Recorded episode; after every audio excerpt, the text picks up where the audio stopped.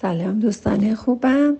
دوست خوبمون نوشتن که راجب دعوای با دوستش هم لطف می‌کنی راهنمایی کنی بچه ها به بچه هاتون دختره گلم. دوستان خوبم توی گروه. به بچه هاتون یاد بدید. با همه دوست باشن.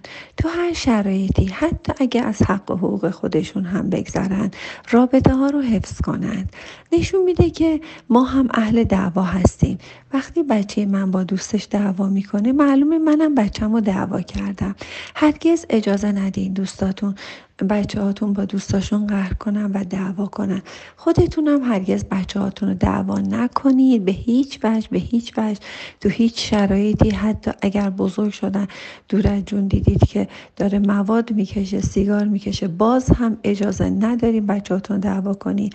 برای اینکه دعواها هرگز و هرگز هیچ جای دنیا تاثیرات مثبتی روی درمان هیچ موردی نگذاشته و اینها اصلا بچه های دعوا هستن که میرن مواد می‌کشن سیگار می‌کشن.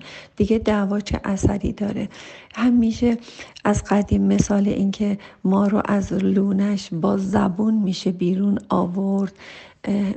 به خاطر داشته باشید. کاری رو که با زبون با خوش زبونی با کلام خوب میشه انجام داد هرگز با دعوا نمیشه انجام داد. خواهش می‌کنم هرگز بچهاتون دعوا نکنید و اجازه ندید دوستا با دوستاشون دعوا کنن. مثلا دوچرخش رو میده بهش بده. نمی‌دونم لباس می‌خواد بهش بده. اصلا هرچی دوستاشون می‌خوان بهشون بدن و رابطه هاشون خیلی مهمتر هست. اون دوتا لباس و خودکار و نمی‌دونم یه سری وسایل دیگه است. اگر که نمی‌خوان به دوستاشون بدن و خیلی حساس هستن می‌تونن قایم کنن نشون ندن. وقتی می‌بری دو چرخت رو به دیگران نشون میدی خب اونم می‌خواد. خب بده سوار شه. میترسی خراب شه. اصلا نبر بیرون. اصلا دو چرخت رو نشون نده. نمیشه که تو ببری پوز مدادت و کتابت و دفترت رو بدی ولی نذاری دوستات بهش دست بزنن. یا نبرین نشون بدی یا پوز ندید یا اگر دوستاتون می‌خوان بهشون بدین.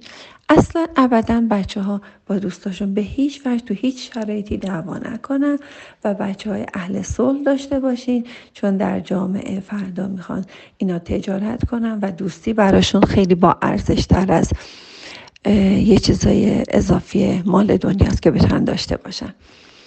دوستتون دارم. شاد باشید. شادی بی سبب نتیجه پذیرش اتفاق این لحظه.